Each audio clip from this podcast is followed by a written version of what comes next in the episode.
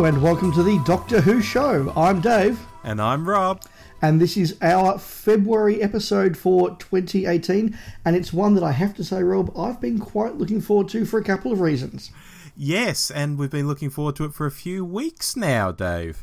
We have, we have. So let's just say right at the top of this episode, we are not recording our entire episode tonight because we recorded some of it in person a couple of weeks ago. In a very timey-wimey way, yes, Dave, we met up in Sydney. It was awesome, and we also had some special guests. Yes, Rob, do you want to tell us who they were? Well, coming up later on today's show, we have Steven and Dan from the New to Who podcast, one of our favourite podcasts. Yeah, we were very pleased that uh, they they were able to organise a bit of a get together. They came over from the west coast of Australia. I came up from Melbourne, and we were able to do some uh, podcasting together. And I think look, the the topic was one I was really looking forward to, regardless. But being able to do it with the guys from the New to Who show was really cool. Ah, it was just fantastic. You know, first time I've recorded a podcast with anyone in person. How, how about that? Yeah, wow. Let alone with you and also with some guys from a podcast we, we greatly respect. It was just fantastic. And of course, we got to see the flight through entirety guys later that evening, too. yeah, all three Australian Doctor Who podcasts had dinner together, and that was a really fun and really cool night. Yeah, maybe we'll talk about that a bit more uh, later in the show. We will, we will. But speaking of podcasts, I'm, I'm very excited. Tell me why you're excited, Dave. because by the time this episode of the Doctor Who show goes out, episode one of Spacefall, a Blake Seven podcast, will be out in the universe. Wow. This is really exciting, both for me personally, because I've been watching Blake 7 recently, and I'd like to hear your thoughts on episodes. Because, you know, even though we're friendly and we chat on Facebook all the time, we've never really sat down and talked much Blake 7. I think I've messaged you once or twice to say, oh gosh, how about this scene, how about that scene? But on the whole, I have no idea what you think about episodes. Yeah, so I'll be really interested to hear what you think and indeed what others think. So, Richard, who's guested on this show before, and I, and we'll have some guests later on in the series, are just going through every episode of Blake Seven, one episode a fortnight for the next two years. And it's a show we hope very much comes from a place of love. Uh, we're going to be going you know, really deep diving into the episode. These are conversations Richard and I have been throwing around with each other, you know, for the best part of 20 years, and there's no exaggeration. Uh, you know, deep diving into these episodes, what we love, what works, looking under the surface for what, you know, influenced them, what they meant. But we've also got some fun stuff in there. We've got regular segments like one called Look, It Was the 1970s. and another one that we've just called What Cool Line Did Chris Boucher Give Avon this week? Wow. Yeah. Yep. So yeah, look, you can find that if you uh, go to Facebook, Spacefall PC, uh, Twitter at Spacefall PC, or if you just go to iTunes and hopefully if you search for Spacefall or Spacefall or Blake Seven podcast, it'll come up. And if you're interested in Blake Seven or you're wanting to get into Blake Seven and maybe discover it with us, you're very welcome to join us. And I hope that uh, some of our listeners will. Fantastic. And I can get away with saying this because it's not my show, but I think there's real appetite for a Blake 7 podcast out there because unlike Doctor Who, it's not really that well represented in podcast land.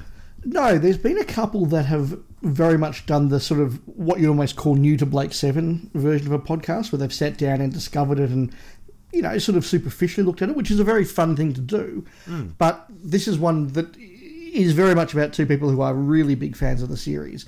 And as I say, we're, we're going to have a fun look at it, but also, as I say, we are diving deep into this and looking right under the surface of what's going on in this show and the good, the bad, and the ugly. So I, I think that there is a place for that, and I hope I hope we find an audience. Alrighty, so check it out, people. Spacefall. Now, moving along, I've recently not read but listened to Matt Lucas's autobiography. I'll ask the obvious question: Has he been around enough, long enough to have an autobiography? I think so, because of the format he chooses to do it in. It's basically an A to Z. And he describes it as, you know, he doesn't have much attention span, so he likes sort of flitting from topic to topic. And, you know, he might be 1983 in one of his entries, and then it's 2011 in the next one, and then it's 1999 in the next one. And it actually makes for quite a, an interesting listen. Some of the segments he does are fairly short, some of them are fairly long. For example, for G, he does gay. You know, and, and that goes for an hour.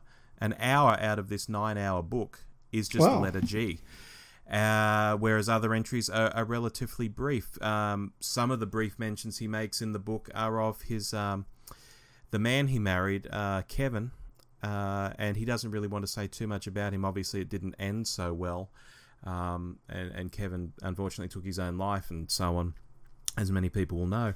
I, I, I didn't know that. Yeah, yeah, it's a, it's a really sad story. So he doesn't go too deep into that, although when he does talk about Kevin, he starts saying, oh, and he left in the TARDIS, or he left with the TARDIS. I'm thinking, what, what does that mean? And then the story comes out later in the piece that Matt Lucas actually bought the Christopher Eccleston and David Tennant Series 1 TARDIS. They apparently upgraded it for Tennant's second series, and he bought the, the police box from se-? Series 1 the, and 2. The actual the actual BBC prop. yes. Yes. Goodness. Goodness. and he had it in his basement. It was like a present for Kevin. He had it in his basement, and there was fairy lights in it and all sorts of stuff. And when Kevin moved out, he took it with him. And then Matt Lucas doesn't actually know what what happened to it. He thinks it was given to a school or something like that. And it's I've never heard that story in my life. That not that he bought that TARDIS, not that it disappeared. None of it. You know, so there's just little nuggets like that in there. Um, it was a really interesting thing to listen to. Well, there you go. I, I had no idea about any of that. So clearly, it is a lot more than just his his, his TV career. Oh, absolutely, absolutely. He's talking about being at school and being in school plays and you know being on the comedy circuit, and he's really open and honest about pretty much everything. And where he doesn't want to be, he says, "Look, this is this is a private thing. I'm not going to say too much about that." And it comes across, particularly when you're listening to him in his own voice. It comes across as a really entertaining, sometimes sad, sometimes funny, but genuine sort of thing to listen to. I, I really liked it. You've interested me there. I wouldn't have expected to be because you know I'm I'm not. Uh, you know, I'm not really a fan of Matt Lucas in that you know I haven't really followed his comedy career or anything, so I really only know him from Doctor Who, and so I didn't know there was all that background. Oh, absolutely. And and even the lead up to Little Britain, like the little TV projects they were doing in the UK that we didn't really see over here. You can go on YouTube now and find all of them. And and they're comedians at the start of their career, let, let's be honest. But then that eventually turns into the Little Britain radio show, and then that finesses a bit more into Little Britain TV series. So you can sort of see how they became an overnight success because they'd done an awful lot of hard work beforehand. Yeah, it's, a, it's an overnight success that took years and years and years to happen. Yeah, yeah, Yeah. exactly. So, look, I, I really enjoyed that, and you know, it's not really a Doctor Who autobiography. His mentions of Doctor Who are fairly brief and sparing, but if you like him in Doctor Who, and obviously if you like Little Britain, and I know a lot of people out there do, yeah, do give this a listen. Okay, there you go. I, I hadn't done any of that. I'm a little little surprised. Speaking of people who have been in the last series of Doctor Who, Yes. Michelle Gomez has got a new role.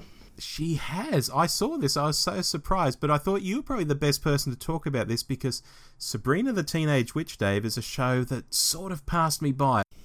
Oh, it was very much in my wheelhouse. I was exactly the right age for Sabrina the Teenage Witch. And basically, my entire teenage years are just being rebooted en masse at the moment. How do you feel about that? Oh, conflicted because some of them are great and some of them are terrible. And even some of the great ones, I sort of do sit there and go, but why? Um, um, you know, Roseanne, the reboot. Well, it's not even a reboot; it's a continuation, really. It's the same cast, same character, same story. Although I think they're bringing Dan back from the dead or something. God, well, Steve, that goes over my head because I never watched Roseanne. Oh, you see, again, this was a big part of my, my teenage years, Roseanne. It was a big deal at the time, and that's Oh, that's coming out show. next month. Yeah, yeah, and I, I certainly remember watching that. And ditto Sabrina the Teenage Witch, which is now casting Michelle Gomez as a regular. Now, when I heard that, I thought that maybe she was going to play one of the aunts because I thought she would be perfect for one of those sort of characters, but she's actually playing what I think is going to be the big bad of the series. Mm. Do you think that could be too close to Doctor Who? Well, that's kind of what I, I, I thought as well, because when I thought that she was playing one of the aunts, I thought, isn't this good? It's a different sort of character. It's a character that can have that sort of sparkle uh, that, that Michelle Gomez does bring to the character. I mean, Sabrina, if it's anything like the 90s version, which I'm told it may not be, but if it is in the style of the 90s version, that is a very over the top type of show. Uh, and so, again, that I think would suit what I see as Michelle Gomez's performance. but yeah, to hear her playing the big bad, I sort of thought, well, maybe it is just a case of come and do Missy for us. It could be. It could be. It's interesting though. Now that Doctor Who has broken a bit more in America, obviously our American friends will tell us it was big in the seventies. You know, what are you talking about? it's like, well, I mean, really broken. You know, like really fairly mainstream, you know, on BBC America and all that. Now that that's happened and the the stars are all over there at conventions and mixing with all these other actors, it seems to be they can sort of break into US TV or even film, like Karen Gillan, for example, a little easier these days than perhaps they would have in the 80s. Maybe it wasn't even an option in the 80s. You know, Davo, for as much as I love him, could you imagine Davo having gone into I don't know, Dallas or something. No, but it, I think also the, the modern realities of travel between countries being so much easier and filming techniques being so much easier that you can sort of flit in, in and out mm. does help a lot. I mean, you hear about the stories of when Patrick Stewart first went across to do Star Trek The Next Generation. And he was sort of, you know, expected to give up his life for months on end and live out of a suitcase in a hotel. Um, this is the same when the cast of Red Dwarf were being courted to come and to go over and do the US Red, Red Dwarf. And the reason why Chris Barrie didn't, no matter how many dollars they sort of threw in front of him, was he felt like he would have to give up his entire life and go and live in America for six months uninterrupted because mm. you couldn't just flip back and forth in the way you, you can a lot more easily these days. That's right. Having said that, though, Chris Barrie did try and have that Hollywood career for a little while. He's in those Tomb Raider films. Yeah. Yeah. we move on? There's a reason why he suddenly went back to Red Dwarf. There is indeed. Moving along, Dave. I'm really excited about this. Uh, Titan has had the Doctor Who comic license for a little while now. Uh, before that, it was IDW. Of course, there's an ongoing strip in, in Doctor Who magazine as well. But Titan's had it for a few years now, and as well as doing, you know, ongoing sort of strips with the uh, the current Doctors, they've also been doing mini series with past Doctors. They've done a Tom Baker one. They've done a, a Pertwee one, and now they're going to do a Sylvester McCoy one. Oh. Hmm. Now, this is of particular interest to me because when I started buying Doctor Who magazine back in '86, uh, Colin Baker was still the Doctor in the comic strip. Um, there was classic comics around that time, like Voyager and things like that. Really good stuff. Yeah. But he soon disappeared from that comic strip, and Sylvester started popping up in the comic strip, and then stayed there for a long, long, long, long, long time. So for me, seeing Sylvester McCoy in a comic strip reminds me of buying Doctor Who magazine like 30, 30 years ago, 31 years ago. It's fantastic. So I'm very excited about this. It'll only be a mini series of, I guess, five or six issues or something, but that's enough, and then it'll get collected into a graphic novel. I'm really excited. Well, I just said, Rob, my entire teenage years are being rebooted, along with Sylvester McCoy in, in, Doctor Who comic strips. Yeah. Um, yeah, that's that's really cool. I mean, I have very fond memories of the McCoy comic strips because it was kind of, you know, that that boyhood, you know, early teenage era when I saw them, and I, I did mention, I think, I was given as a present last year the reproductions of some of those McCoy ones. I'm Emperor of the Daleks and Pure Blood and um, Final Genesis. And so I really have a very fond place for McCoy comics. Is it is it McCoy and Ace or McCoy and Mel or McCoy and someone new? McCoy and Ace, given the covers we've been sent so right. far, right? Uh, which is which is just fantastic. And and and and Ben Aaronovitch and Andrew Cartmel are back involved with it as well. Oh, well, that is mm. very cool. Yeah, yeah. So you know, I, I failed to mention that, but yes, that's that's also happening as well. It's really good, and they're sort of spruiking it as the 30th anniversary of Remembrance of the Daleks, which seems to be a fairly tenuous anniversary to sort of hang things on. But uh, so, what, the, the the 30th anniversary of the 25th anniversary. That's right. Exactly right. Wouldn't that just be the 55th anniversary?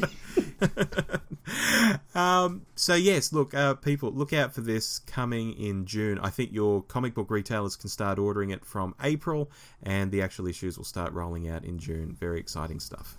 Very nice. There's another piece of merchandise that's been announced. Now, back when Philip Morris returned the Web of Fear and Enemy of the World, and they were rushed onto DVD releases in a very quick manner, Oh, weren't they just? And every fan was saying cynically, "Look, I'm buying it, but I know that in six months' time they'll have the special edition with all the extras, but I don't care."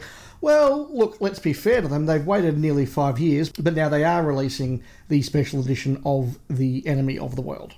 Yes, yes. That six months came and went, a year came and went, a year and a half came and went, and was like, oh, maybe this is all we were getting. But no, it's finally here. I don't know what took them so long. No, I'm not sure what the impetus for this was. Maybe it's the sale of some of the other DVD specials they've been releasing. Of course, there is speculation because the fan theory for a long time was the reason why they delayed these special editions was they wanted to wait until they had the Web of Fear Part 3. Mm-hmm. So this has kicked off a whole new range of speculation that, well, if Enemy of the World is coming, maybe Web of Fear is coming with, with, with Part 3 in it. Alternatively, maybe they've given up completely on Web of Fear Part 3 and they've gone, well, sod it, we'll just release Enemy of the World. It's really hard to say, isn't it? Certainly the fact they're not pushing out a Web of Fear alongside this, even though there's been plenty of time to create both. Hmm. Oh, Dave, the Omni rumour. It's Ah, always Omni rearing its head. Uh, it's all good fun. certainly is. Now, uh, something I just want to briefly mention for a couple of reasons. Uh, Gallifrey 1 has just come and gone for another year. Anyone who's into Doctor Who, your Twitter feeds would have been taken over this past weekend with just look at what's happening at Gally 1, look at this panel at Gally 1, look at this person signing my book at Gally 1, look at us, we're in the, what do they call it, LobbyCon. It's 3am, we're at Gally 1. I'm, I'm having problems with room service at Gally 1. I've seen that one as well. it's really. yeah. anyway, there's there's a reason I'm mentioning this. First of all, I'll say Gally One saw some big news announced, Dave, that Murray Gold has quit. I'm sorry, Rob, I couldn't quite hear that over the music. Now, this is something that I think everyone has known for months and months and months. It started off as a bit of a rumour and then it pretty much solidified. But at Gally 1, Murray Gold was actually there and said that he has quit, and so it became news again. Um, so I guess we can take a moment to reflect on that. Uh, Dave, your brief thoughts? My first thought is did Chris Chibnall take him out to lunch to break the news? Yes.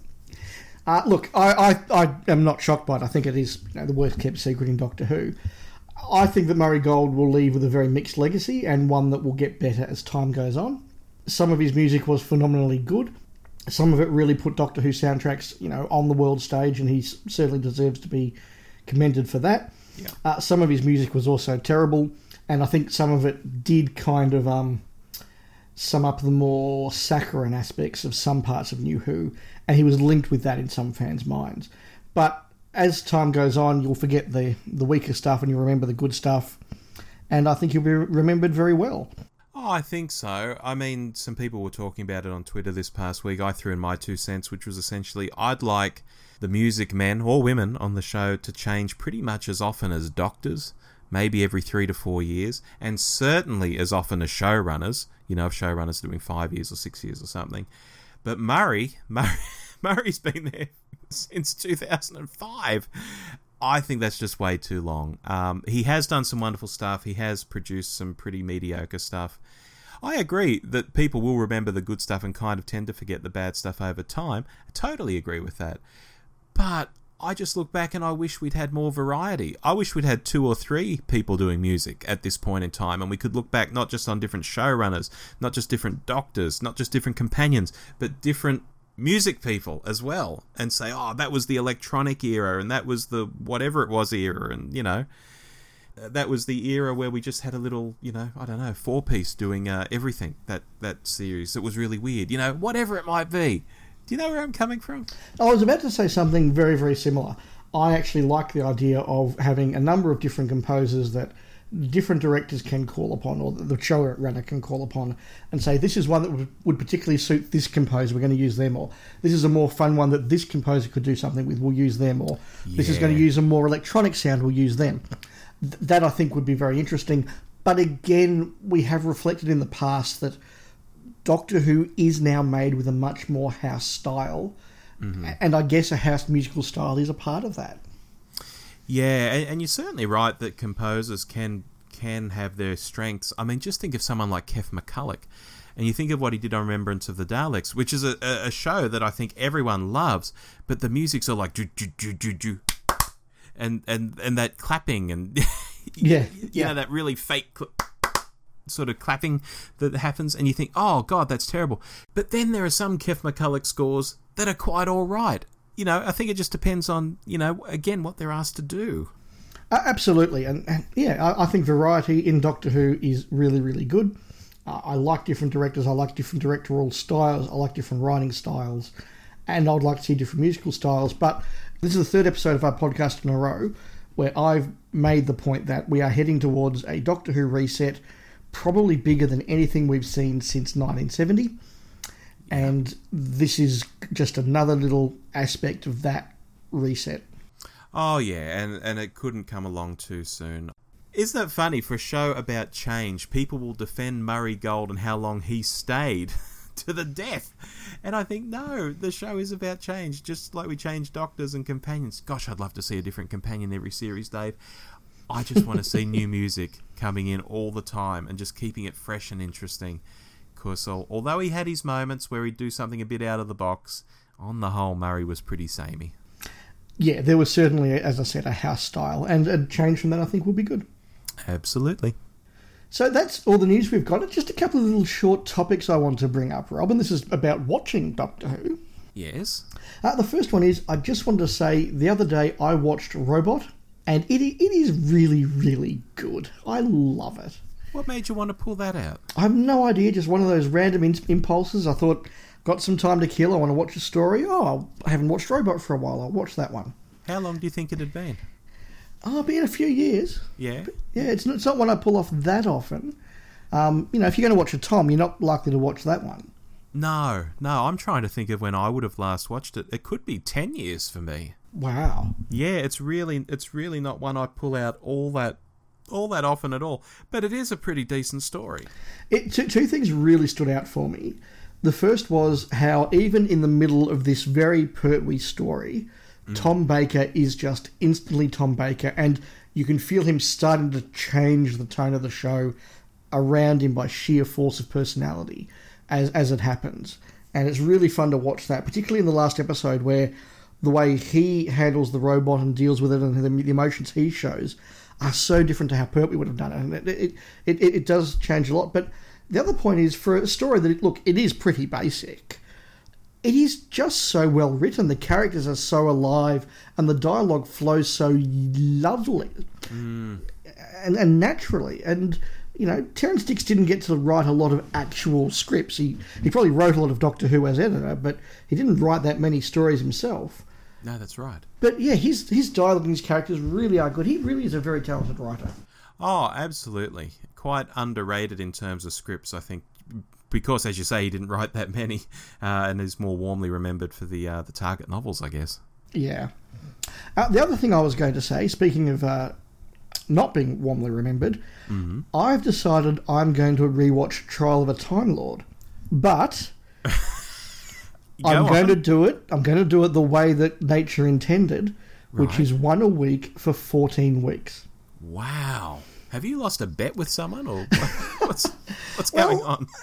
a number of podcasts and, and friends have been talking for a long time about you know whether trial works or doesn't work and what it would have been like watching it go out and all the rest of it and i sort of thought you know maybe it is time to do a bit of a rewatch of trial and pull it out and then i thought well if i'm going to really evaluate this let's try watching it as the audience did back in 1986 at an episode a week Are you going to try and do it at the same time on the same day each week? Are you going that far? Or? Look, I'm going to try and do it on Sunday evenings when I'm, you know, sitting sitting down for the end of the week. If, I can't, some weeks I'll obviously won't. I'm not going to be that rigid and plan my entire life around it. yes. But yeah, I'm, I'm going to. Uh, I'm going to be very interested to see how I find it because there's some stories in there that I'm I'm quite fond of, others not so much. Uh, I have a feeling Mind Warp will be much easier to watch one episode at a time than than en masse. I do struggle with that on mass because it is so intense. yes, true. Very true. And yeah, I'm just interested in how this is going to pull out. So, over the next several months, listeners, I may give you some updates on how my trial watch is going. Wow. Okay. Is that's what that that's the hashtag then? Trial watch. Sure, why not? Okay. hashtag trial watch people. All right. I think it's time to get into our feature, Dave. Now, as we mentioned at the start of the uh, the episode, this happened uh, day after Australia Day. So what was that? The twenty seventh of January. Uh, you came up to Sydney. The New to Who boys came across, and we got together in your hotel room, and we had a good chat. we had a good chat. The topic was fantasy Doctor Who, which, like I say, I, I was really, you know, that, that really fired my imagination. I was really happy with that topic. But doing it with others was really good. But we explained the rules in the room with them, and maybe it's time to travel back in time and discuss Fantasy Who with the New to Who guys. Let's do it. And here we are in a very timey-wimey way. This is a month ago now. We're in a hotel room in Sydney, Australia. I'm sitting next to Dave. Hello, Dave. Hello again, Rob. It's good to see you in person. It's weird to see you in person, but it's fantastic. Yeah, yeah, I'm, I'm real. You're real. Look, I can poke you and things. and sitting across from us are two chaps from one of our favourite podcasts. Uh, yes, we have the guys from the New to Who podcast. Would you like to introduce yourselves? Uh, well, I'm Steven. And I'm Dan. Hi, thanks for having us. Thank you so much. Welcome to Sydney. This is weird. It's pretty weird. We, we were just um, saying the other day it's weird to meet someone we've been listening to on a podcast for a time because it's weird to see that voice coming out of a face. it's really strange. and, and very jealousy inducing to see your equipment as well. Audio equipment, I mean.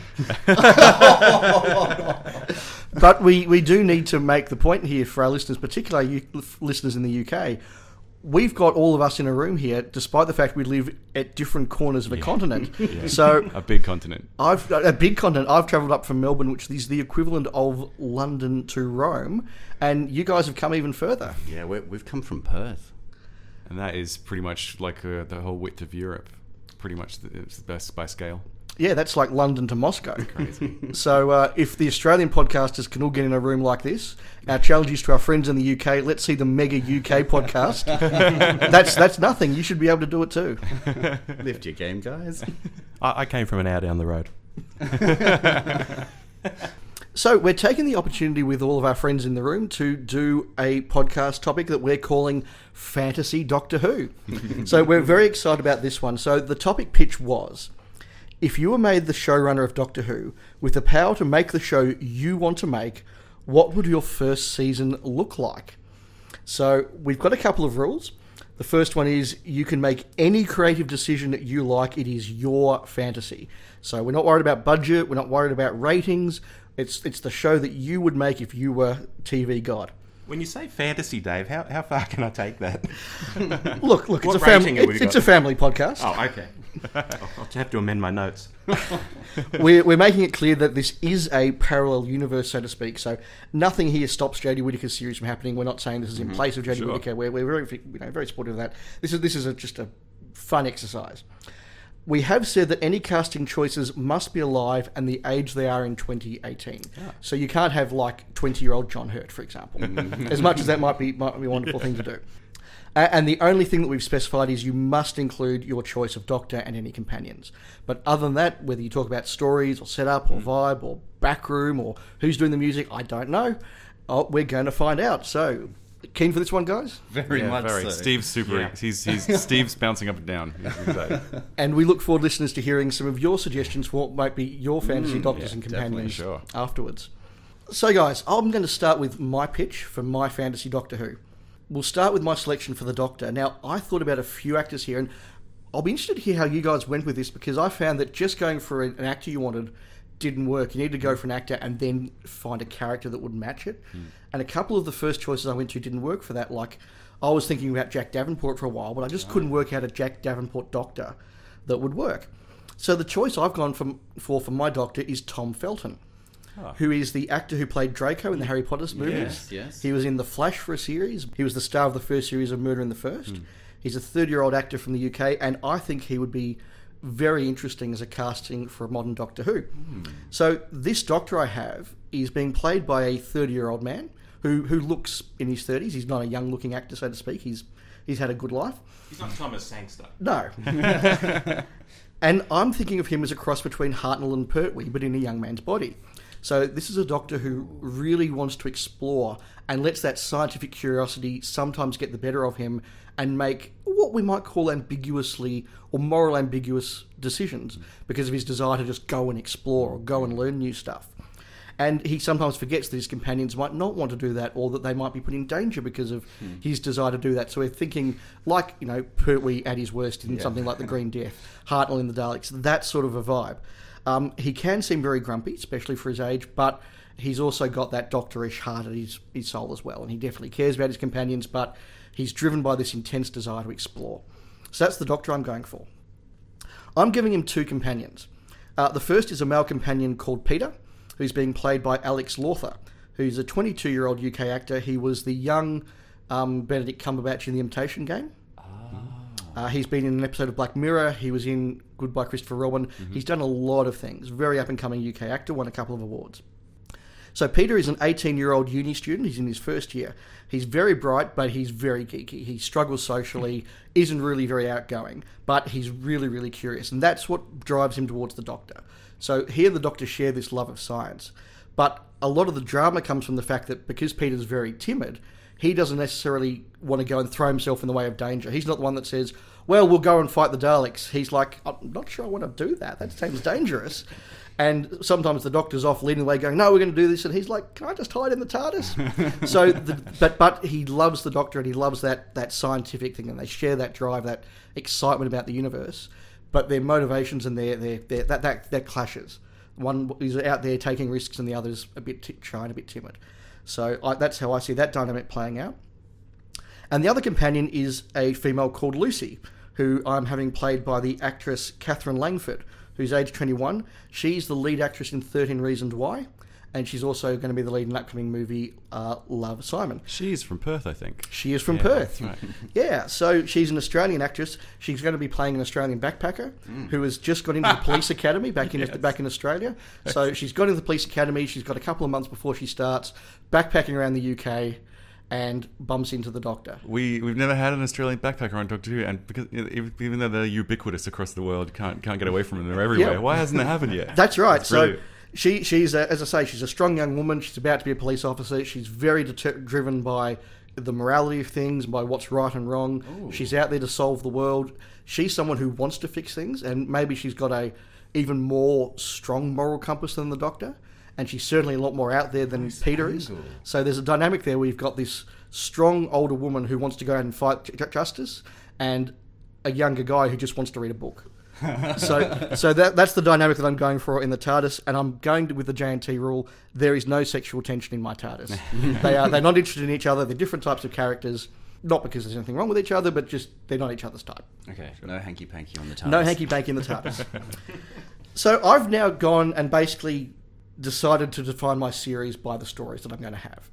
So I'm going old school. I'm having 26 24 minute episodes spread across eight stories. So I'm going back to that 25 minute episode, lots of cliffhangers, but a lot of three parters as well, you'll see, because I really like the three parters in the McCoy era, Yeah. and I want to see a bit more of that. But yeah, definitely greater pacing with those ones. Yeah, and I think that it would that would actually work well in modern times. Mm-hmm. So my first story I'm calling Cambridge Spies. It's a three episode story. It's set in modern day Cambridge, so it's got that contemporary vibe. The doctor is there and he gets caught investigating what the government thinks is just an everyday spying, like it's, you know, is it Russian hackers or something like that? But the spies actually are the lead for an alien invasion. Nice. So it goes from the government going, "Oh, we've got to stop these Russians," to "Hey, we've got to stop these people from the planet Zog or whatever it is." and it's within that Cambridge environment that he meets Peter, he meets Lucy, she gets involved in it all, and they have an adventure, and that introduces the TARDIS team in a modern setting, as I think is quite common. And I like that about the modern series; it often starts with a contemporary setting the audience Yeah. can relate to. My second story is a two-parter called Paradise Revisited. Now, in this, the TARDIS arrives on the planet Matula, and they find it just devastated by war. Like, this is a planet that is just shattered, dying. There's been mass casualties. Part one, they're just investigating this world, going, "What happened? What happened? Now, this is this is terrible." And meeting suffering, you know, seeing the sort of the graves and the monuments to the fallen. Then they get captured by a group of government officials, and the cliffhanger is revealing that they blame the Doctor for what's happened.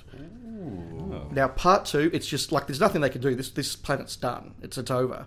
So part two is just them trying to escape before the Doctor's executed for war crimes. And we don't know anything more than that. And they just get away. They just find this planet. They blame the Doctor. They get away. That's all we know for the moment. Uh huh. Story three is called Blood and Glory. It's a three-parter, and this is a pure historical. This won't, this won't shock you guys. I've gone for a couple of pure Yeah, historicals yeah. in my I'm a run. Hartnell fan. No, not at all. Yeah. So in this one, the TARDIS arrives in England just at the time of the death of Edward VI, who was king, son of Henry VIII. Yeah. So the TARDIS team gets split up and gets involved in the power struggle. So the Doctor ends up with Queen Mary, uh, Lucy ends up with Princess Elizabeth, and Peter ends up with Lady Jane Grey, who is declared queen for nine ah, days at the yeah. start. Mm-hmm. So this is going to be very Aztecs-like in that the Doctor's going, okay, Mary has to ascend the throne. That's what history does. I've got to support it.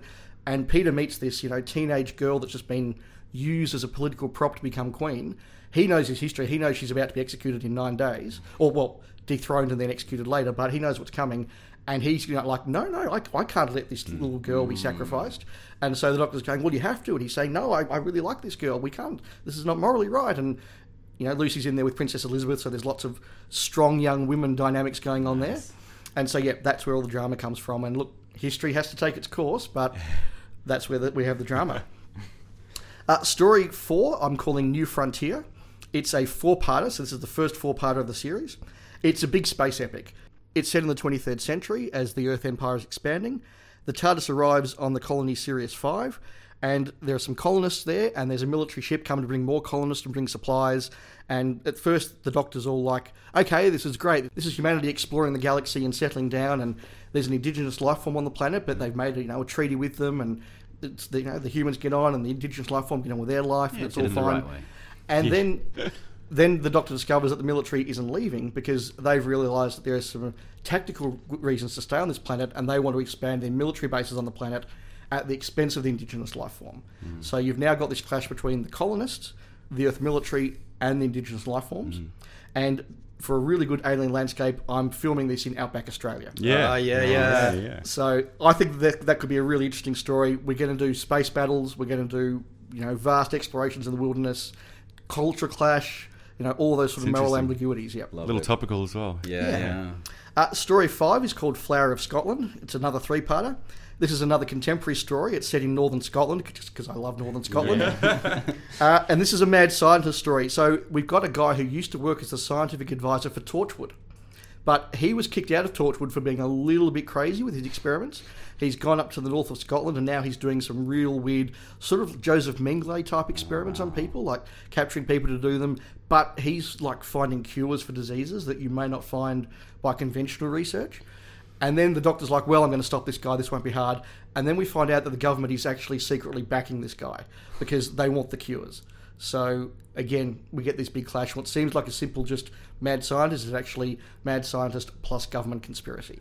Nice moral angle to that one. Yeah, I, I think we could get a really good one in there, and I, I could see one of the companions maybe doing the whole well, Yeah. you know, maybe maybe you know my friend died of cancer. If this guy can kill cancer, well, gee, you know, what do we do? What do we do? Uh, story six is the second last one, the second four-parter. I'm calling it Visitation of the Daleks. and this is just your classic Dalek story. The Daleks have conquered the planet Sidorit. They are using the natives as a slave labour force to build some new Dalek super weapon. Uh, and the Doctor just has to work with the Resistance to defeat them. And I'm filming this one in Jordan and Israel. So, really different. Out there, sort of um, environments, deserty, maybe some ancient ruins. But this is just a classic Daleks, are you know, fight the Dalek story. And you've already done the scouting of those locations, Dave. I have, I have. I've, I've picked exactly where I'm filming this. I like Daleks in the Middle East. That's a good idea. Yeah. And my final story is the big finale, which is called Paradise Lost. On this one, the TARDIS arrives back on the planet Matula two years before their last visit. Nice. The Doctor gets out, he works out where he is, and says, Right, I'm getting out of here before I mess this up and cause the war. But just before he can, he realizes that there's a space plague on the planet that they can't cure. And if he leaves, everyone on the planet will be wiped out by the plague. So he has to stay and cure it.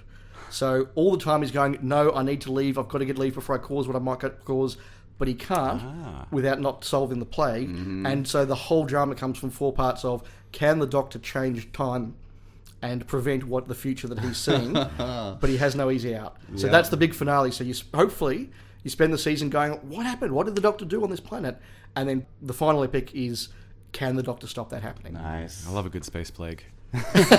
It's very Terry Nation. Yeah, yeah, look, I, I'm, I'm very honest. So they're my stories. I'm very honest. I'm mining all my favourite bits of Yeah, Doctor yeah. Who. I'm mining, you know, the classic Terry Nation Dalek stories, great. the space plagues, the historicals, the mad scientists. This is to me like it, it kind of distills to me the essence of Doctor Who, and I think I hope I've got kind of a good blend of the stuff that I love from the classic series and what would work now for modern audience. Very much so. But yeah, very much my choice. So what we'll do is we'll have a couple of comments on each of our pitches afterwards before we go into the next one. Okay. We'll have a larger discussion uh, at the end. But any any comments on mine, guys? I love that you've got a whole um, season arc. That's really well thought out. I think so too. Yeah. I love the way that it pays off. I want to know how it finishes at the end as well. How the Doctor actually circumvents that uh, temporal paradox. I, I also like the fact that you've got um, like a real modern day setting to introduce the characters in that Cambridge Spies one as well. I think that's really critical. You look at things like uh, Spearhead from Space or Rose, those sort of kick off stories, they need to be found uh, grounded in the, the everyday, the real day sort of experiences of, of its viewers. Um, and I love the idea of Cambridge. You look beautiful. Yeah, I think there's a, there's something to explore there. Uh, I, I love time. I love stories that have little time tricks in, in them. I, I always thought that if you've got a time machine, why not use it in the story? Like they, don't- they don't often do it, probably with good reason, because it would, you'd want to have it in every every story. But I, I love the idea of going back to the same point before you were there the first time. Yeah. So that last story is really interesting. I, I want to find out how that. Yeah, I think that that's really what I think the season hinges on. Yeah, is that is I that love that. Pro and after? you. Nice reference to Milton as well if the titles, like it. Thank you, thank you very much. All right, well that's my pitch. We're now going to move on to Dan Sure. to give yours. So Um, well, with mine, because I was struggling with this, because I don't, um, I don't.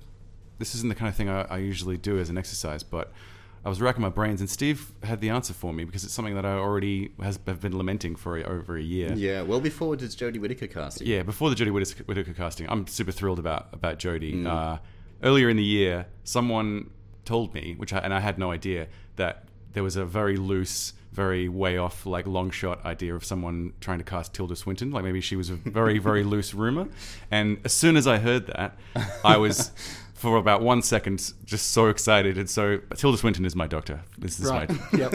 That, that might have been us actually when we did our uh, 21 replacements for Capaldi. It was your remember that he was one of them, so it was us. you. so as soon as I heard this, for one second I was elated, and then immediately just downcast. And I'm talking like hands in pockets, walking down a dark street with a with a lone street light in the rain while like, while jazz plays because I knew immediately like that it's, that she would never be cast. Like, you know, they- they'd never be able to get Tilda, and I don't know would she want to do it, and but and it's also it, it would just have been brilliant. And so that she's my choice. Well, Tilda's this is the whole point of a fantasy. You Yeah, can have anyone you want. So you can have Tilda Swinton. she's you know she's uh, an unusual actress. She's pale and otherworldly, and she I think she could play an alien so well. I mean, There's that there's a film called Orlando that she's in where she. Some people have called it a non-performance, but I just think it's like a total exercise in restraint, and she's just yeah, alien, hard to read, and just very strange. And I just I've always thought that she'd play a great Doctor. Well, since last year. so this is my this is my revenge against the universe for not letting me have Tilda. um, and because she's so odd and so so unusual, I thought. She, I mean, everyone probably wants to throw this in, but I I thought she could do a really really wonderful regeneration crisis. Someone being stuck in between, not knowing what's happening, being confused. I thought she'd be really good at that. An- another another idea. I mean, another aspect of, of Tilda Swinton is that she often played sort of characters that are a little androgynous. So someone I thought it would be interesting to have not only a female doctor, but one that's not perhaps super feminine, someone but mm-hmm. not but not particularly masculine, but somewhere in, in between. She's an alien. She's a time lord. You know, gender means something different to them. I thought it would be interesting. Oh, yeah, yeah. But that's just a, a small aspect. I think it just would all come down to how she how she'd go for it.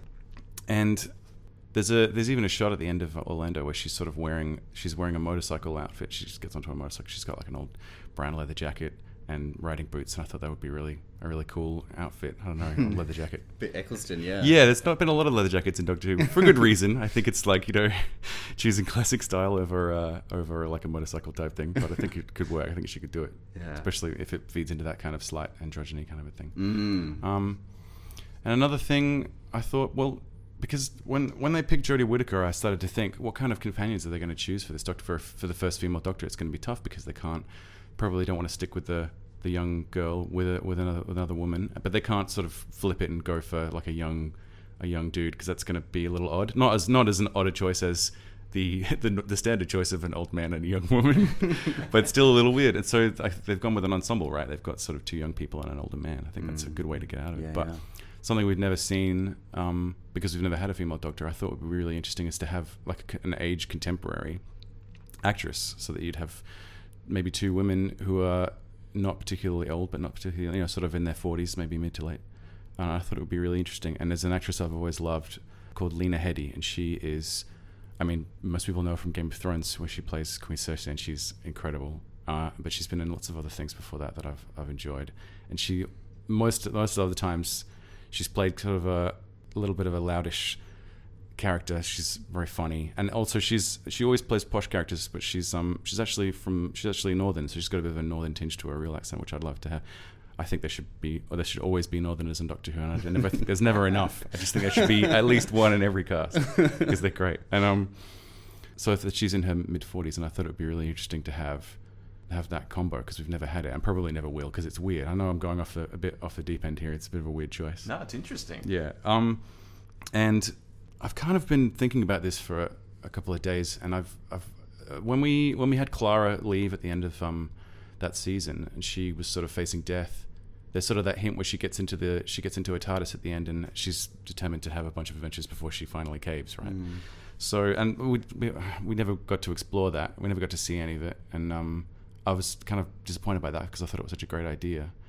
And there's like there's also something that I've never seen on Doctor Who, which is a character who's uh, terminally ill, and I think I know that's a bit of a leap and it's a bit out there, but like it's such interesting possibilities for writing for a character who knows that they're going to going to die.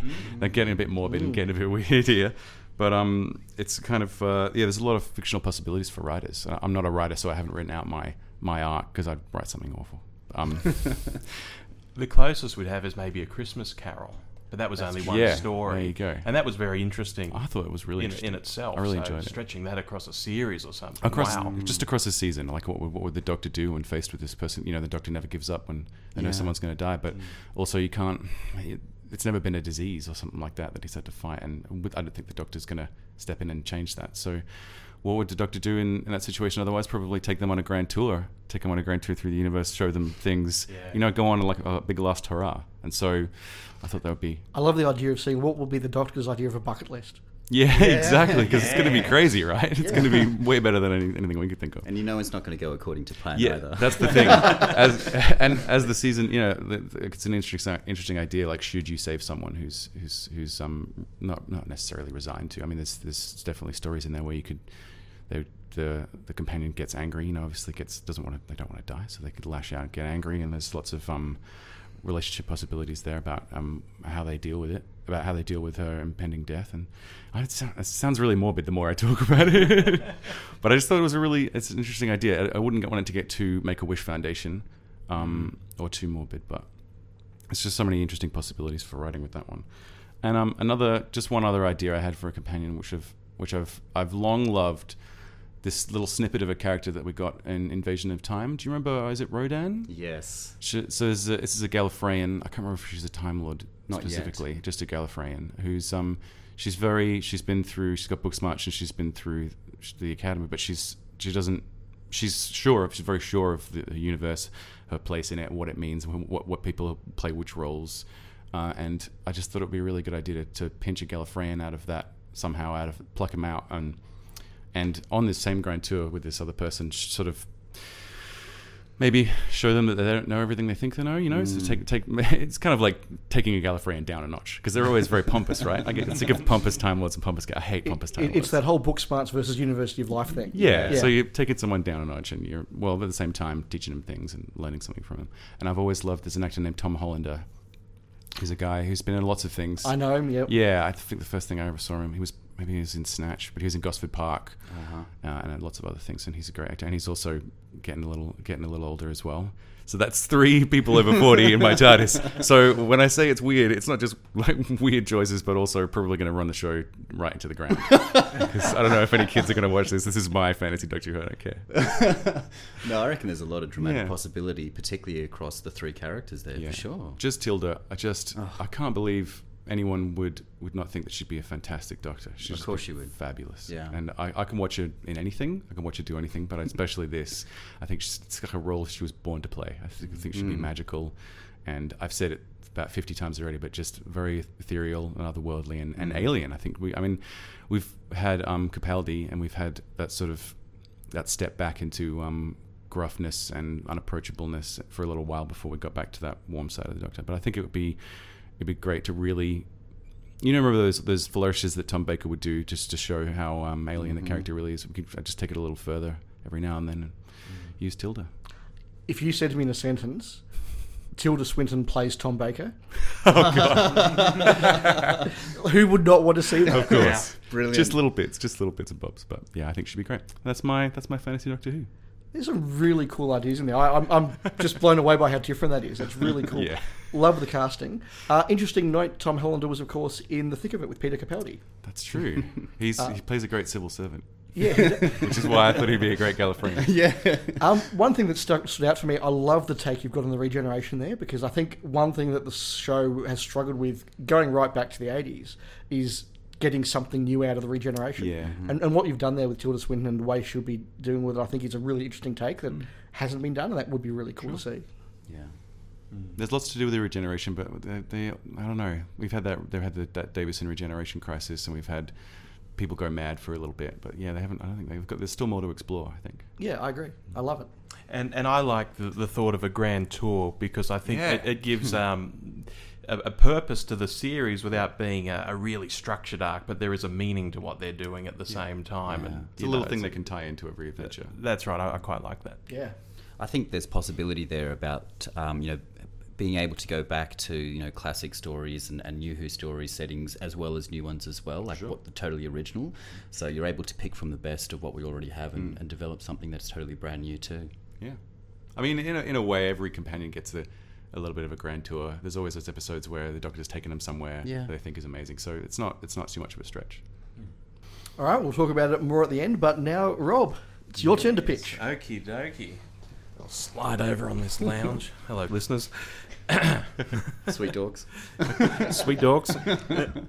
um, mine will come as no surprise to Dave and possibly the two chaps sitting opposite me. My doctor is Samuel Barnett. I knew it. my man crush, my everything, Samuel Barnett. Uh, of course, Samuel's been in The History Boys, Desperate Romantics. He was in Beautiful People as the narrator, and of course, uh, Dirk Gently, which was recently axed, and I'm very sad about that. Uh, I'll move straight into the companion. I'll come around and loop around and discuss them as a, as a team. The companion, I've said this in the past too, I would pick Charlotte Ritchie, who some people may know from the sitcom Siblings, uh, where she played a horrible character who was so funny. Uh, and she's also in Call the Midwife, so she does have some, some real acting chops as well. She's in the, the more recent series of that. I think she replaced the uh, the lady who was in Doctor Who. What was her name? Jessica. Raine? her- Yes, Jessica Raine. I think she replaced her in uh, Call the Midwife. I've caught bits and bobs of that show, and I really enjoyed it. I would like this companion. I haven't given her a name yet. I haven't been as thorough as you, Dave. to uh, to come from the 1960s. Oh, nice. Uh, there's a lot of reasons for this. I I think it's a really cool look. I think in recent series of Doctor Who, where we've gone back to 60 stories, people have really quite liked that, whether it's an adventure in time and space or recreating the 10th planet or whatever. I also think it's a point of difference to just having yet another modern companion from 2015 or 2016 or 2017 or 2018. I think it could be really interesting, and it doesn't have to be in a really cliched way, not like you know having a companion like Jamie. You know, oh, what's this doctor? You know, oh, oh, it's a wee beastie in the sky or something. You know, and all this sort of nonsense. I don't know what the lines are. You know, when he sees things like planes, you know, he doesn't know what they are. You don't have to do that. I mean, the '60s is quite a modern time, and I just think you could have this really sexy kind of look to the Doctor and companion. Uh, In some ways. I think this would be a very humorous series in terms of how Tennant and um, Donna Yeah. were, were funny and humorous. It wasn't slapstick by any means. Um, there was some quite serious episodes, but I think they could be really, really funny. So you've got this sexy, funny look, completely different to what we've had for the past few uh, series of the show, at least. Even Smithy with um, with Jenna wasn't particularly sexy because Smithy had that sort of weird look, whereas Samuel Barnett is quite a, a good looking chap. Conventionally handsome. Yes. Yes. Yeah, and I think if, if she's in the 60s gear and he's maybe slightly 60s or, you know, he's got something going on, it's just, you can just picture them on the front of British magazines. You know, they've brought sexy back to Doctor Who. And so I'm thinking along those lines as well. So you guys are thinking of 40 and 50 year olds. I'm thinking of- well, Samuel Barnett's about 37. He's almost 40, but he looks young. That's definitely He gonna, does. sh- gonna that's definitely gonna shift units. yeah, yeah that, that's the idea. I'm, I'm sort of the JNT of this discussion, I think. Barnett, I would like to see play the Doctor as a combination of McGann and Davo. Love it. You know, I, I think he's just got that ability. But of course, if he's a bit bumbling like his Dirk Gently persona, people might think he's a bit Smith like as well. Mm-hmm. But I'd, I'd like to see more towards that sweet, not always in control kind of youngish looking Doctor, uh, which I think could work quite well. Whereas Ritchie would be playing it for laughs. And again, I think the, the best touchstone there is, is, is Donna you know, which when we have looked back on uh, the whole of RTD's era, Dave, we were struck by how much we actually liked that series, maybe more than we thought at the time. Yeah, it was definitely a combination that I think almost all fans now, however they thought about it at the time, except worked really, really well and has aged really, really well, which is a yeah interesting th- touchstone. I also think with the 60s being a setting, it could almost be kind of campy. Not completely campy, but just, again, bringing that humour into it and the setting, I think there could be a lot of fun to be had. Could be something quite different. Not every story has to be in the 60s, but certainly the companions from there, some stories are set there. And again, I've made a little note here. This this humour I want to see in there. It's almost like a Marvel movies kind of humor mm-hmm. That kind of humour, I think that plays well with people. It's just fun. That kind of mm-hmm. Joss Whedon, quick-witted, lots of talking. Yeah. yeah. And these two actors are very both very good at comedy, so they could pull it off very easily.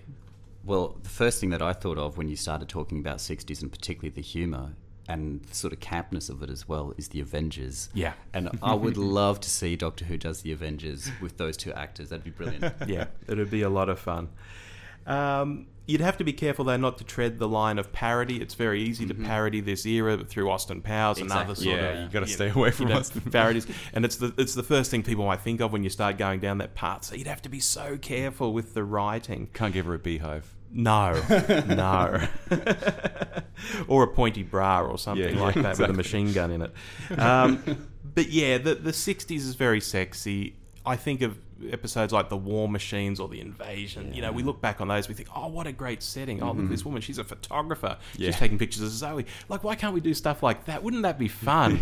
you know, to have characters like that happening. So it's a different vibe. And yeah, look, they're, they're all the notes I have. I wasn't as completist as No, Dave on, on my wow. notes, but uh, that Let's- would be my vision. Let's all stop apologising for not being as thorough as Dave. No, no, that that's great, Rob, because I totally get the series that you're producing. I can imagine now what it looks like, how it feels, how it goes over. I, it, it's a total pitch, and I yeah, as you said, Steve, Doctor Who does the Avengers. That is that is that is just yeah sold. Somebody somebody finance that now. Which I guess now brings us around to our fourth and final entry, Steven's. Okay, look, ladies and gentlemen, I want you to come with me into a parallel universe where my fantasy Doctor Who exists side by side alongside Jodie Whittaker, but perhaps alters the rules a little. Hmm. If the BBC at some point, and I'm sure they will decide to rest Doctor Who for a period of time, and he's hoping it's not 16 years again, or perhaps they're looking to, you know, genuinely crack the American market to a point where it becomes as big as Star Trek over there. I think what you would want to do is Doctor Who on Netflix. Yes. And I think the best way to do this is to go back to first principles, back to the start. And I'm talking about not just a reboot, but an actual restart all the way back to the Hartnell stories. So in 2018 ish, my doctor is Sir Ian McKellen, playing, oh. playing the first doctor in the Netflix originals in quoted marks series. I think he very much embodies that sort of silvery old man who's mercurial but nonetheless authoritative, which Hartnell very much did. And I'm struggling to think of another actor out there that could match Hartnell for his performance. Mm. So, as far as I'm concerned, he'd be my doctor. It's, it's almost cheating. Ian McKellen. You can't have Ian McKellen. Of course you can. It's fantastic.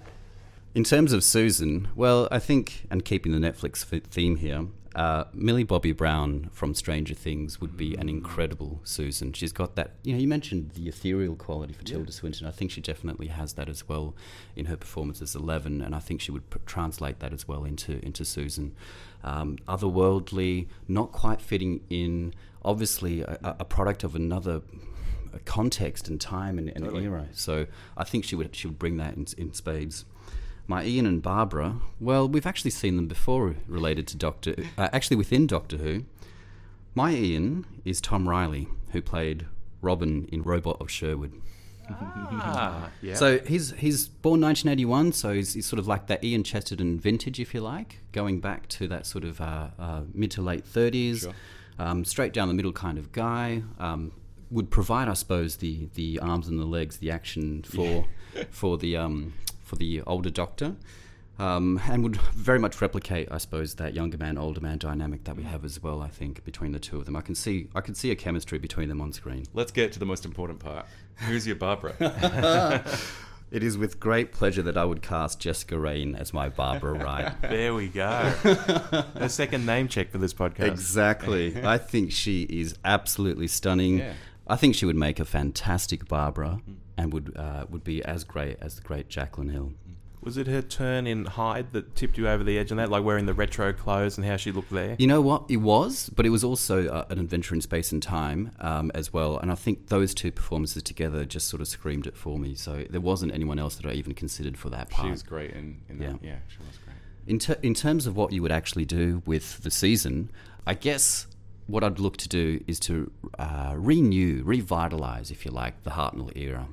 So the best way that you could do that, I guess, is to pick the best of the Hartnell stories and compile them into a season's worth of, of stories, and you redo them on a Netflix budget in the same way that you know, same way that you're able to. Um, uh, Dave, you were saying go to the desert of Australia and um, you know the um, the Middle East, do that kind of level of of, of, of shooting, um, finance it properly. So in terms of my stories, well, let me guide you through what I've selected as perhaps the, my favourite of the Hartnell ones and the ones that have the most potential in terms of a Netflix uh, reboot or restart. You'd have to start with an unearthly child, I think, and certainly part one would be the way that you introduce it.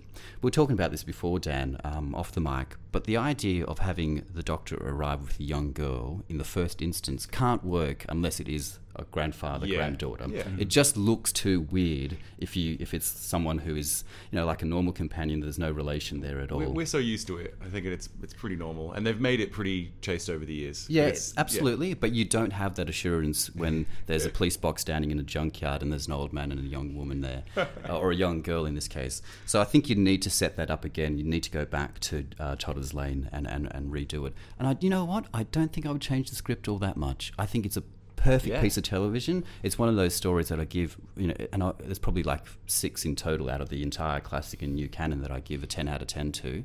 That first episode is a 10 out of 10 for me, and I absolutely love it. Um, if you like, that would serve as a pilot. So I guess that would um, that kick off the, the whole thing. And at that point, I'm looking to go back to the Daleks. Yep. Would and at this point, I guess what you're going to what, what you're going to sort of pick up on is that I've I've maintained that sort of forwards, sideways, backwards in time structure that they used in series one. Both in terms or season one, but also series one with the Eccleston as well, and I think I think that's a nice way to sort of introduce the the premise of the show to to a new audience, and in this case, like a mi- mainstream, not just American but worldwide audience as well. So I'd go the Daleks. I'd then go. Um, I'm going to rename it. It is, uh, I suppose, Edge of Destruction, but I'm going to call it th- uh, Flight Through Eternity. and back to the Aztecs.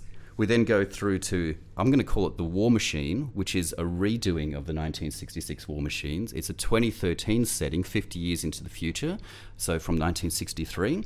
And I want to explore, I guess, you know, Skynet, but in a more sort of uh, realistic and, and modern day setting. We then go sideways in Planet of Giants, where the miniaturized crew lands itself in modern day, or then modern day, 1963 London. And I always thought that was um, a, a lovely chance for Ian and Barbara to, to realize or think, oh, we're home, we're home. And they step out of the TARDIS, and of course, they're shrunk to the size of an ant. And that sort of missed opportunity and the sort of ruing that they would have about, oh, we've, we've, we've lost our chance, our one chance to get home. At that point, we go back to Marco Polo and basically do it as is. That is a beautiful script, a beautiful story. And I'm really sort of only just going from the John Lucarotti novelisation, which has lived long in the memory for me. And we finish, um, I suppose, the midpoint of the season with the Dalek invasion of Earth. And that, you can just imagine that with a big budget on screen, Huge like scale. Netflix. It Yeah. would be whew, Amazing. right, chilling. Um, I guess maybe at that point Susan departs and we sort of left with, with Ian and Barbara. And I'm not really sure at this point. Maybe we start introducing the Steven Taylors and the Dodo Chaplets and Ben and Polly's. But essentially, um, I'm going to run through the rest of my episodes. We've got a Dr. Light next. It's Mission to the Unknown, which is just setting up, I suppose, the, the big uh, arc that will come in the second half of this, this season. Um, I want to go back to, at that point, uh, Troy and look at the Trojan horse story and the Doctor's involvement in that. I particularly want to do so because for me, the Doctor reminds me of two figures from Greek mythology. The first is Hermes, the, the um, mercurial god. But in terms of the, the mortals, he's most definitely Odysseus, the wandering, travelling, far from home Odysseus. And I'd love to have an examination and an exploration of those two characters side by side, particularly because Odysseus was responsible for uh, the ruse of the Trojan horse. But of course, in the Mythmakers, we have the Doctor being responsible for uh, coming up with that idea. We then go back to the web planet. Doctor Who and the Zarbi done on a big budget. I think that would really work. You can butterfly men and, and giant ants, and the idea of the Animus, which in the Bill Strutton novelisation terrified me as a kid. I think there's a lot there. Can we get Martin Jarvis back to play a Butterfly Man? Could we please? Let's do that. Yeah, just think of the effects you could use there. Which class episode was it where they went to a planet? It was all colourful. Yes. And and they did amazing effects. So that was on Class's budget. So gosh, They- what can Netflix do? Yeah, they deserve a big budget. Those Mm, guys. definitely. And I think the next one as a sideways in time would be well, I'm going to change it a bit. I'm going to take the Celestial Toymaker and drop the Celestial. I love the idea of an, uh, a Fenric type uh, villain, if you like, an uh, omnipotent sort of super villain that exists out of time. I think you could do that. I think you could do it in a really sinister, chilling way in terms of the games that are played. And I'm thinking most particularly about the Avengers episode, The House That Jack Built, uh, where Emma Peel is, is, is trapped in, a, in, a, in a deviously sort of uh, uh, designed house with all sorts of deathly traps. I think that one could be done particularly well.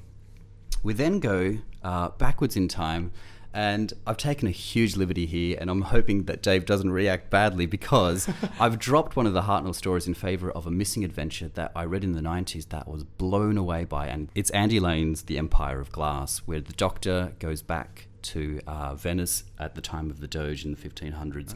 It is a beautiful story, and can you imagine the first Doctor in Venice at that time? it would be glorious. It's a great excuse to film in Venice. Absolutely. and this is something that I'm thinking about with all of your pictures. Is I'm thinking Marco Polo filmed in China. exactly. This story, you know, the Emperor of Glass filmed in Venice. Th- th- Yeah, wow. or even just filmed to m- look more like Venice, China, like more than before. Well, I think I mean because it's a, it's one of those novels that really stuck with me from the '90s, and uh, it wasn't until many years later that I picked up Italo Calvino's Invisible Cities, um, which is uh, if you haven't read it, I think it's the most beautiful book written after the Second World War. This is a book we both we share both love, don't we? Yeah. The idea of the traveller of Marco Polo t- retelling the stories of his of all of the different cities that he's um, uh, come across on his ways and his travels. Uh, so I think those that sort of has a personal reason Sure. uh, uh, resonance to me. We then finished the season off with two heavy hitters. It's the Daleks' Master Plan. And I think what you could do is really tighten that script and make it, again, just a massive, massive epic uh, space opera, which would be incredible. The idea of the Time Destructor, uh, the way that it also ravages the Doctor's body, because that leads nicely into the 10th planet, the regeneration story. So I guess it kind of provides more of a direct uh, cause, if you like, for the Doctor's body wearing out if he's uh, if he's been exposed to the um, the Time Destructor in, in the Dalek Master Plan. And with the tenth planet, I don't think I'd change too much, to be honest. No. I think it's it's that base under siege sort of model that's introduced for the first time in Doctor Who. It's a cracking story. The mon- the appearance of Mondas, and Yeah. then of course the regeneration uh, in the Arct- uh, Antarctic uh, wastes uh, in And the TARDIS. and you got to keep a Z-bomb, man. exactly. So that'd be my season one. And just to wrap up here, I think what you could actually do is to do something similar for all the other seasons as well and all the other Doctors. If you have essentially 13 episodes for each of the Doctors going forward, recast Troughton. Who would that be? Recast Pertwee. Well, obviously it's going to be short per- Sean Pertwee. Maybe the fourth Doctor is Tilda Swinton. For the fifth Doctor, I see Eddie Eddie Redmayne. Mm. These are these are charac- these are characters that can be inhabited, I suppose, by by modern day actors and particularly good ones as well. That I think a big budget Netflix series would entice. Um, they wouldn't say no to it because it's you know BBC television. They would say yes to it because it's Netflix and a global phenomenon. The other thing that I would like to do is, as you're going through this, I think what you could do Doctor Who benefits from the fact that he doesn't have a Bible, but sometimes I wish I could go back and rewrite little bits of history, little details, just so that things sort of nicely flow. And what you could do is to seed ideas and characters and plot points and whatever else. Um, I think that would be really fun. And it's too late, but the one thing that I would love to have done is to have a recurring character who is essentially the last Doctor, played by David Bowie. Oh my god. Oh wow. Yeah, wow. You mean just popping up through Every now and then. like the Watcher kind of Yes. thing? Wow. That would have just been incredible. That's a great idea. And in terms of long game, could you imagine having something in an unearthly child uh, with the hand of Omega Oh, yes. that doesn't pay off until season seven? Exactly. When you redo the McCoys. Holy. Exactly right. Why was David Bowie never in Doctor Who? Well, It wasn't. Uh, it's an apocryphal story, but wasn't he meant to be uh, Sharaz Jek in the Caves of Androzani, which would have been great. Christopher Gable is incredible in Yeah. that part. I, would, I wouldn't recast him, but the Vicious. idea of Bowie as Jek just is wow. Well, he play, we already know he plays a great villain. it's supposed to be a little different to his previous turn, but like, man, you, yeah, just to play that vicious, like twisted character, would be amazing. Yeah, but so yeah, Bowie would be my my last Doctor, an unspecified future version. Well, there's a lot to unpack in that one. Uh, a couple of th- points that really stand out for me is I love the idea that you're taking this Netflix path because I think uh, you're right. At some point, that's a bridge that Doctor Who is going to have to cross if it's going to have a future, and I love the way that you've, you've thought about that. I also love the reset idea. There is a part of me that, you know, I wouldn't throw away what we've had for the last eleven years. No, no, but, no. But there's a part of me that goes, maybe RTD should have done a hard reset with the story and made Eccleston the first Doctor of a new series. Ooh, interesting. Dangerous. It- it is dangerous, but just so that they can do kind of what the new Star Wars movies do and say, look, we love all the previous canon, but Yeah.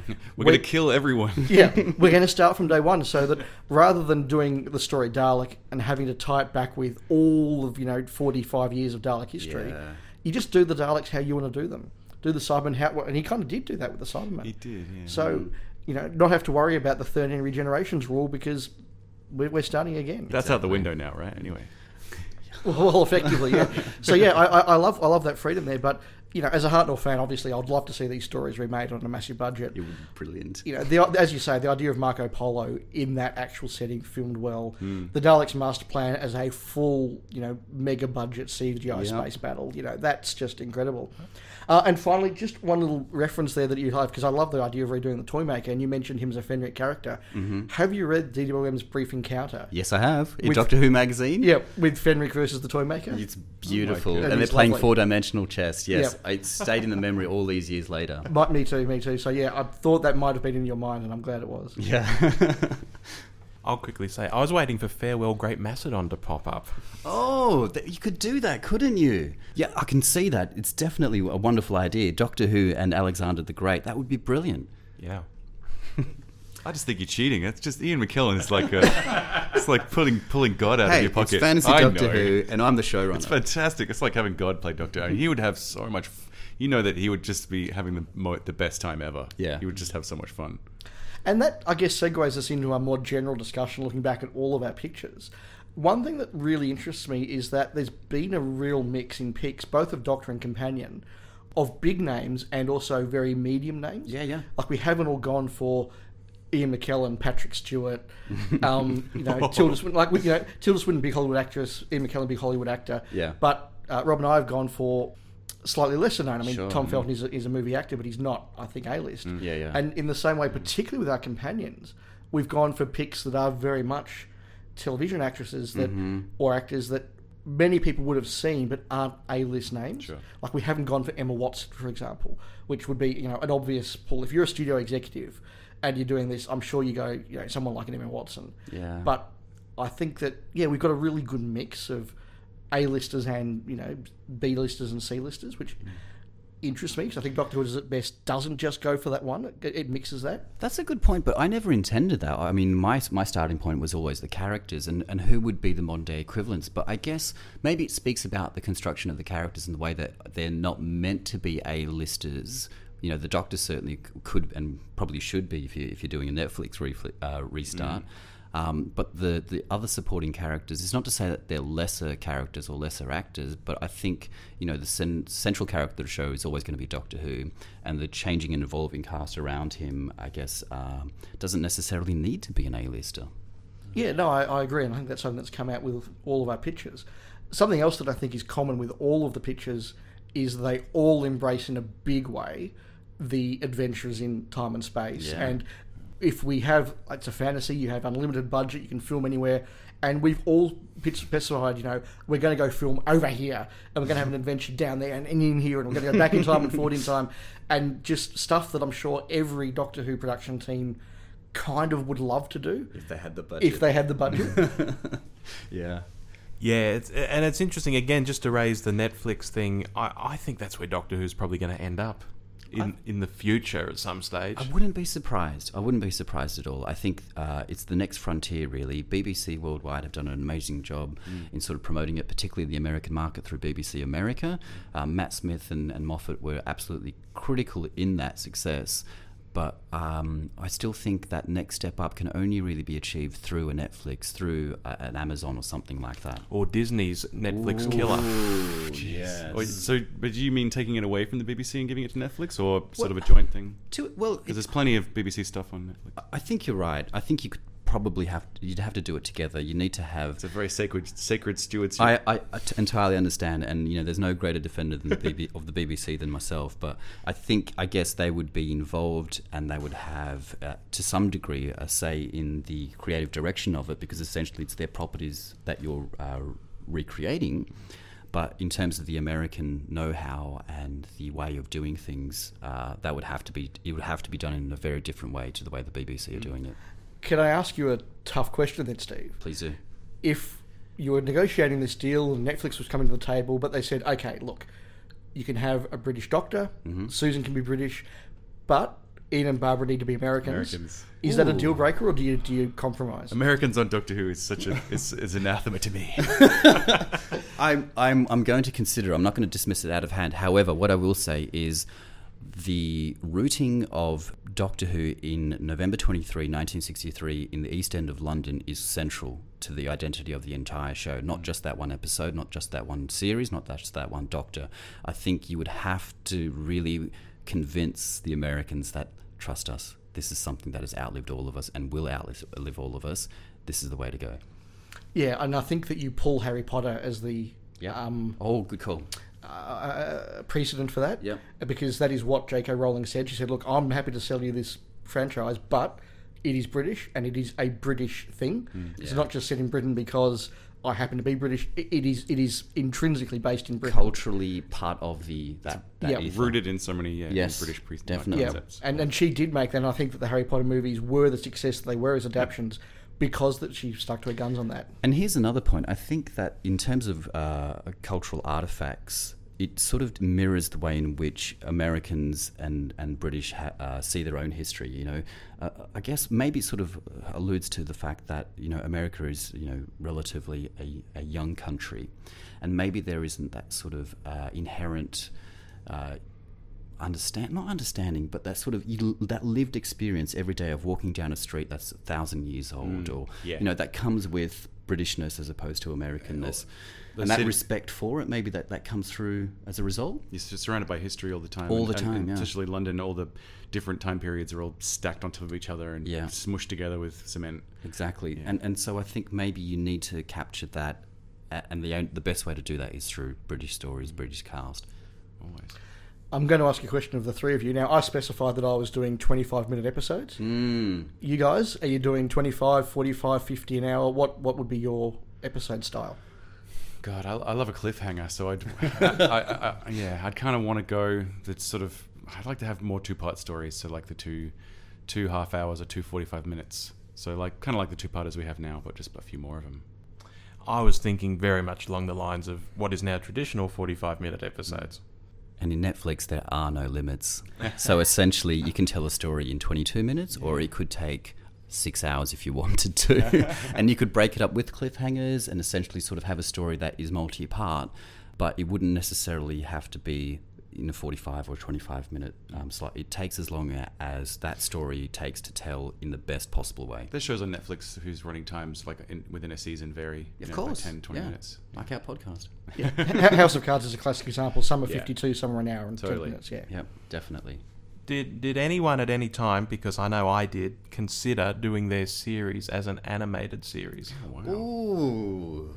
Using the same actors just as voice actors. I- I'll, I'll be honest and say no, but but but I am now. That's yeah, I love the idea, Rob. Hmm. I think, gosh, That'd have to be a big budget and with a lot of a lot of time to do it because it takes you know it takes a long time to produce those things. but I can see, I can see it. Like I'm thinking space battles, and, and you think back to you know Japanese Japanese anime sort of style animation. You could definitely work. I'm I'm thinking now Ulysses 31, Mysterious Cities of Gold. yeah, yeah. That, that's where my mind's going, and that could be really cool. Because you can really do anything as long as you got the budget to produce an animated series. It's whatever you can put on the page. Uh, yeah, you don't need special effects. There's a freedom there. You're right. Yeah.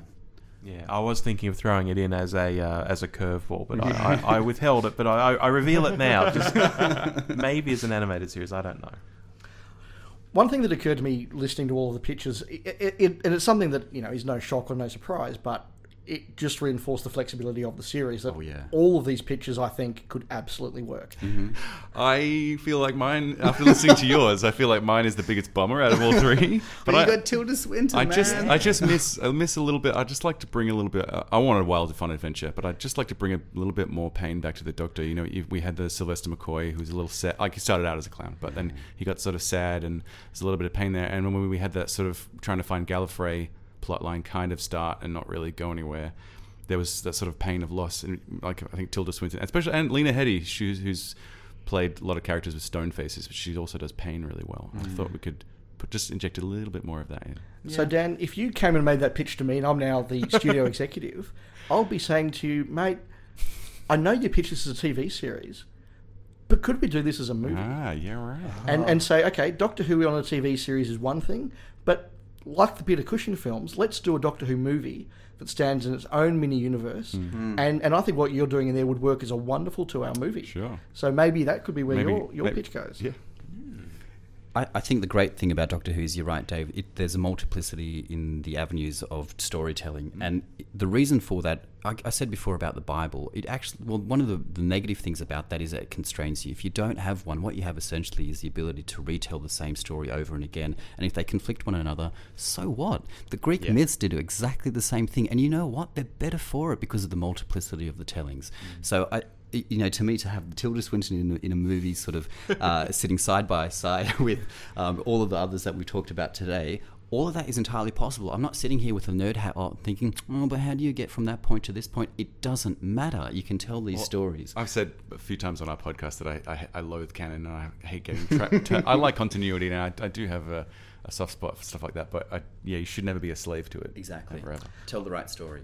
I, I agree with you. I think that if you can have a hundred different versions of Hamlet, all different, all Yeah, yeah, definitive, it. but the same story, but different actors, different takes, different settings. Yep. You can have so many different but wonderful versions of Jesus Christ Superstar.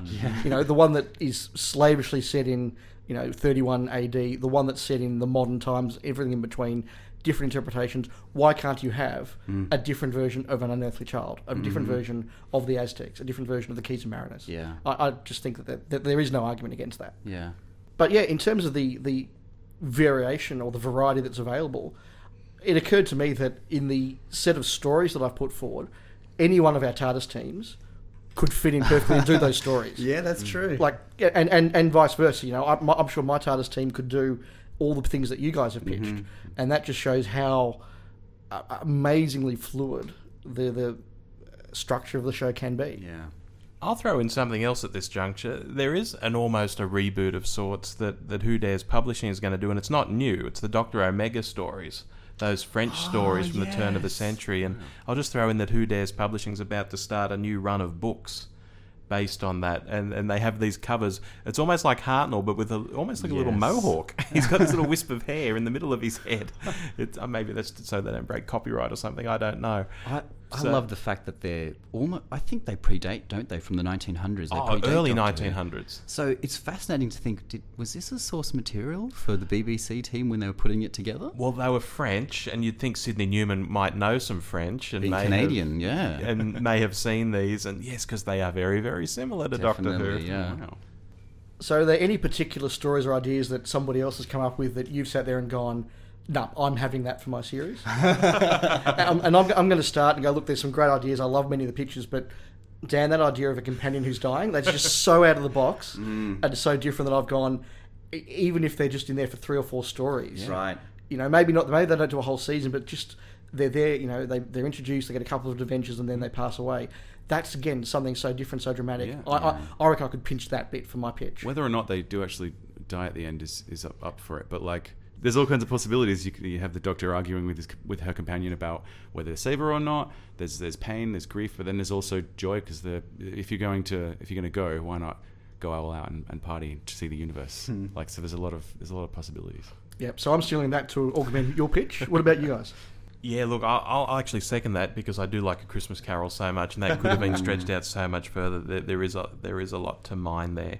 Um, the thought, and I'll go to Steven now. The thought of redoing Doctor Who stories, not even necessarily first Doctor stories, but just redoing stories. Oh, I love that idea. Maybe you could redo them as animations. Then there's something different. Just lavishing like the, the attention and budget that they deserve. That's right, because we're talking proper animations here. We're not talking BBC Sharda animations or, or whatever. We're, we're talking real animation. Or movies? Yeah. And, yeah, uh, I'd love to see standalone movies of some of the classics, definitely.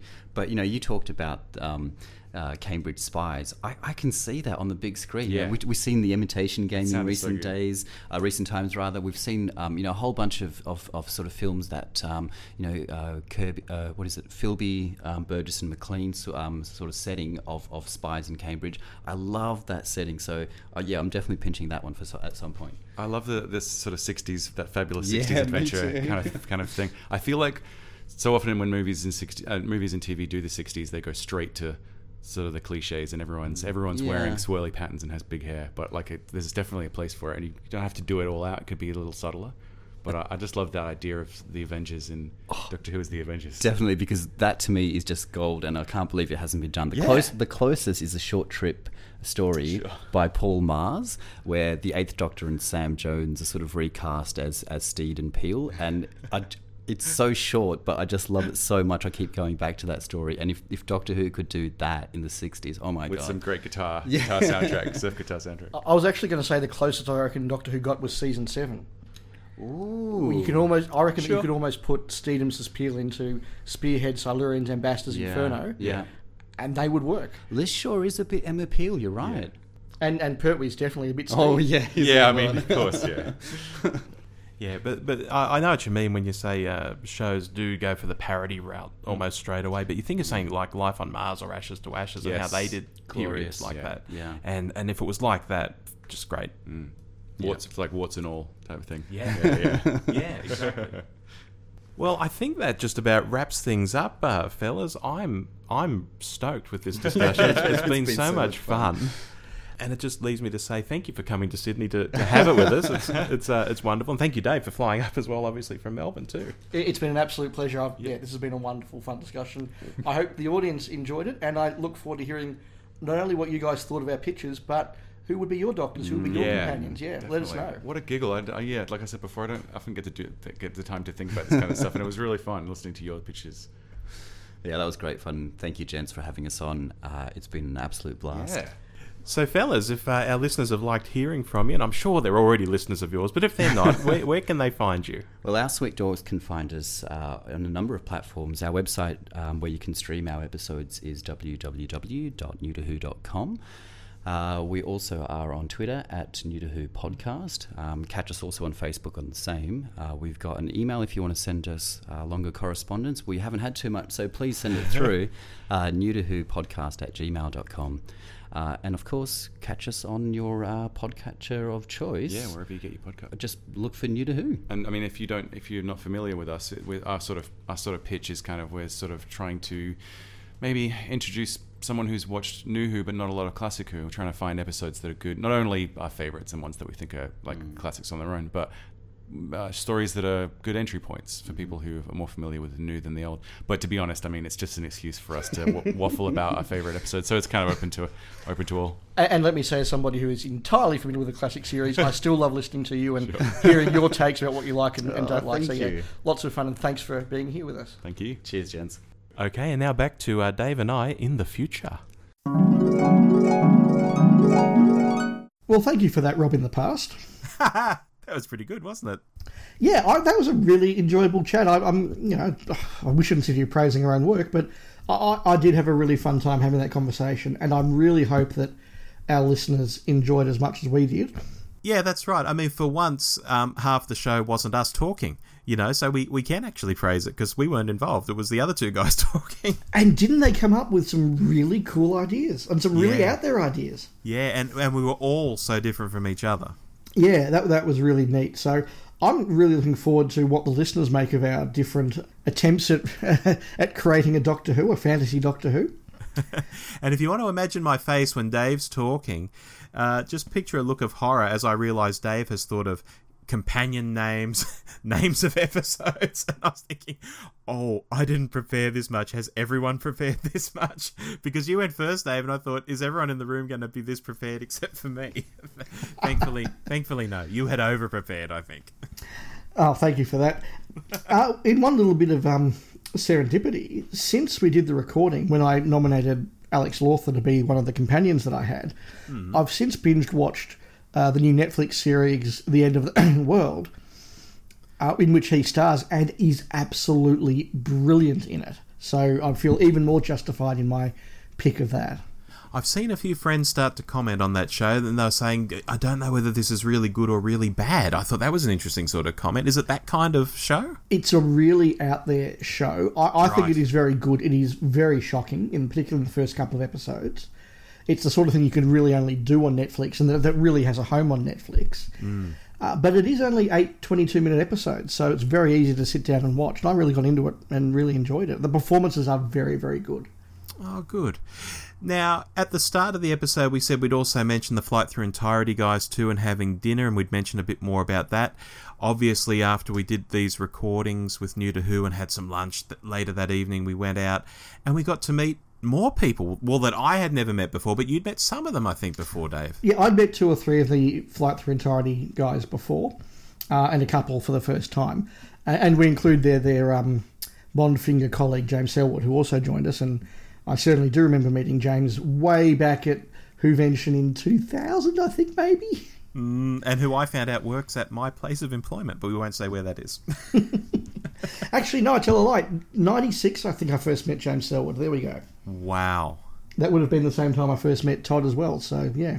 Yeah, and we, and we had this lovely dinner. I think that's an ex bowling club, and they've turned the greens into like uh, fields where they grow food for the restaurant. It was, it was a really nice joint, actually. Uh, yeah, yeah, it was. It was a very, it was a very pleasant evening, just chatting to people that we've you know listened to for so long, and finally got to meet. And there, there was a bit of inside Beltway talk about how our podcasting and Doctor Who. Yeah, it was. It was a great evening, and uh, you might have seen some pictures, listeners, on our um, Facebook feed and our Twitter around the time it happened. Yes, and there may be more coming of that later in the year. Yes, but we won't say any more about that. Now, Rob, we don't have any uh, emails this month, do we? No, no, we don't, Dave. So you know, sad face. That's all right. Maybe we'll get some uh, some emails about our topic from this week. Hopefully, we'll inspire some people to tell us who their fantasy doctor and companion team might be. I think maybe we knocked people into submission with uh, the length of our last podcast. That said, though, I have to say I'm really very humbled and very happy about the feedback that we got from that episode because you know we, we were a little just you know privately between you and you and me listener we were a little bit concerned that the length and the the topic might be a bit too much or might we might have overplayed our hand but we've had some really good feedback from the episode it's really nice to have heard from you guys um, I was particularly flattered this morning driving to work when the I'll explain later podcast was on and I was listening to the latest episode of them and they not just gave a shout out to our podcast, but particularly referenced a point that I'd made as part of our discussion. I thought, wow, they were really listening. That's when you know people have been listening. That's for So sure. that was really cool. But one point I did want to raise, and I think it's a really important one because in, amongst some of the praise, we did have a couple of people raising some points where they thought that we were actually not just sort of, you know, mistaken in, in opinion, but, but got it wrong. And in particular, uh, J.R. Southall from the Blue Box podcast. And he, he was backed up by a couple of other people. This wasn't, a, you know, a one man vendetta or anything. M- Made the point that we that he thought we'd missed the point of Time of the Doctor when we talked about Clara going back and being a part of all of the Doctor's past adventures. We'd missed the point that first of all, the Great Intelligence goes back and messes up all the Doctor's adventures, and then it's Clara who goes back and puts them right. Is that my understanding of the episode? Uh, in terms of the story, yes. Yes. Yeah, so I can understand how they would feel that in a narrative sense, we'd missed the point of that episode. And I, I, I do think that's a really good point to discuss. And, and let's, you know, be honest, we don't do these podcasts to give you the sermon from the mount and tell you how it is. We give them to you to hopefully inspire some enjoyment and thought and debate and discussion. And if we've done that, you know, mission accomplished. And I think we did with the last one. So I, I think that's a really important point of debate. I, I'm I I can see where they're coming from, and I don't disagree. I also think, though, given the trope of the Moffat era, which is Moffat as showrunner going back and rewriting or putting a stamp over aspects of Doctor Who history, that lifted this from being just a one-story thing to being part of a of, of a larger trope. And I think we were right to call it out in that respect Yeah. but yeah, I do get that maybe we we hit- we, we missed uh, or, or failed to mention an important aspect of that, and yeah, that's something that others can discuss and reach their own conclusions. I'm, I'm not saying anybody's right or wrong, least of all us, Yeah, but I, look, I thought it was a really important point to, to raise. Oh, absolutely. I mean, you know, there, there's a lot of different opinions out there. None of them are wrong. And uh, I, I know that I just didn't like the way Clara was used in that episode, and I think it was JR. And if it wasn't, my apologies. Was saying, well, if you're not going to have the companion do, you know, big things like that, when are they going to do it? And I guess that's fine. I I just felt that over time, oh look, I'm, I'll end up getting into my Clara stayed too long rant, and and and they just had to find new things for it to do all the time. And ah, Dave, oh no, I can't get on the Clara track again. I, No, no. Let, let, I'm- let's let's just say Clara. let's just say that we, we totally understand the point that others were making. I, I, I do concede they, they, they are you know right in aspects, and you know let's let's let's be happy we've sparked some debate and some discussion, and others will continue that and reach their own conclusions. And that's what being a Doctor Who fan is you know about. It's all part of the fun. Yeah, absolutely. No emails, but plenty of discussion out there on the episode uh, for sure. Yes, Right now, next episode, Dave, we have a topic. we do. What is it, Rob? Topic for next episode, Dave and listeners, is classic monsters that New Who brought back. Yes, there's a lot that we can talk about here, but we would love to get some listener feedback for this one particularly because I think there's going to be a lot of very different opinions. So, what we'd particularly like to hear, and look, this isn't prescriptive, you can give us more or less, it's up to you, but mm-hmm. we would love to hear some, some feedback telling us which one you think is the best classic monster they brought back, or, or, or done the best, I think I should say. Yes. Which do you think was done the weakest, and which is the one you want to see back? That's right, because there's plenty that haven't come back yet. Oh, there's a, there's a heap. There's a heap. I've got a few suggestions to be prepared. So, uh, and I think that could be a lot of fun because there are some that they have done so so well, and others they have done so so badly. Yeah, and some they've done in unexpected ways. But if I say more, we'll be getting on to next month's topic. We will. So we can't we do that. we will. So we really look forward to hearing from our listeners on that one and having that chat at the end of March. Absolutely, and I'll get out there on the Facebook and the Twitter and you know remind people about it because I think that would be a good one to have some feedback on. Now, Dave, before we go, we should probably mention what's going to pop on our feed in a couple of weeks' time. Yes, a little topic that we're calling uh, fandom in the 80s, 90s, and beyond, which is a very uh, nostalgic, very perhaps indulgent look at our time in fandom, but it has the virtue of being recorded literally live, in person, and unprepared. Yes, uh, this was another thing we did in between talking to the New to Who guys for our show that you've just heard, in between talking to them for their shows that you'll hear later in the year, in between going out, uh, before we went out to dinner with the FTE guys, we had a quick little chat. Well, it's not quick, I think it's about an hour or so, about our fandom and where we've come from and what we've done and conventions we've been to, conventions we've run all sorts of stuff, and uh, it's a charming little chat. I've been editing it over the last week or so, and it's it's a good little chat. But as you say, maybe a bit self indulgent to be a, a full on episode of the show, so we'll just drop it as a sort of in between episode. Yeah, so if you're somebody who has been in fandom for 20 or 30 years, and maybe you'll share some of our reminiscences, and some of them will echo your experiences.